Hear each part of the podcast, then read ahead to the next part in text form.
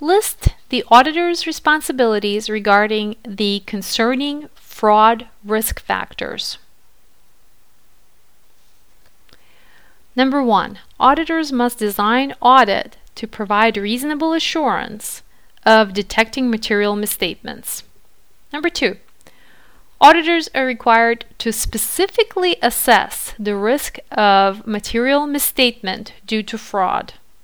And number three, auditors must document the assessment of material misstatement due to fraud and any resulting response associated with risk factors identified. When must auditor inform other outs, others outside of the audited entity of fraud? Number one, in response to a valid subpoena. Number two, to comply with applicable legal and regulatory requirements.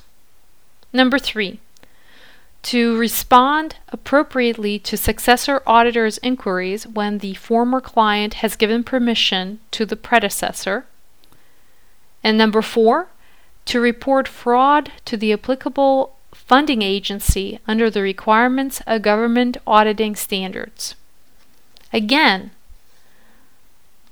the auditor must inform others outside of the audited entity of fraud 1. In response to a valid subpoena. 2. To comply with applicable legal and regulatory requirements. 3. To respond appropriately to successor auditor's inquiries when the former client has given permission to the predecessor.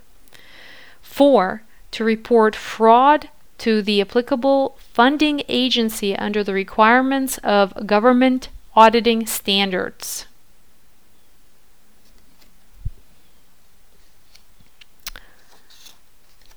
Who should be informed when fraud has occurred that is material, whether or not the fraud is material?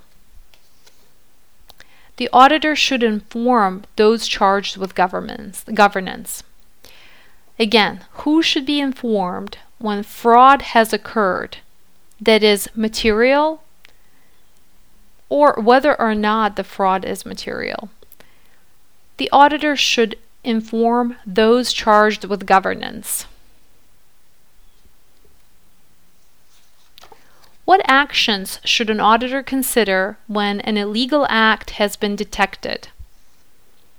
Number one, the auditor should gather additional evidence to determine facts.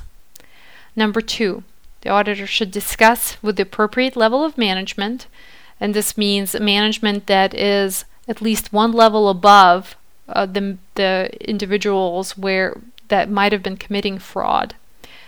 Number three, the auditor should consider consulting with client's attorney and or other specialists.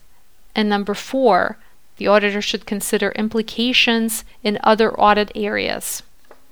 Again, when the auditor considers um, the auditor must consider when an illegal act has been detected uh, the auditor must ga- gather additional evidence to determine facts, must discuss with appropriate level of management, must consider consulting with the client's attorney and or other specialists, and must consider implications in other audit areas.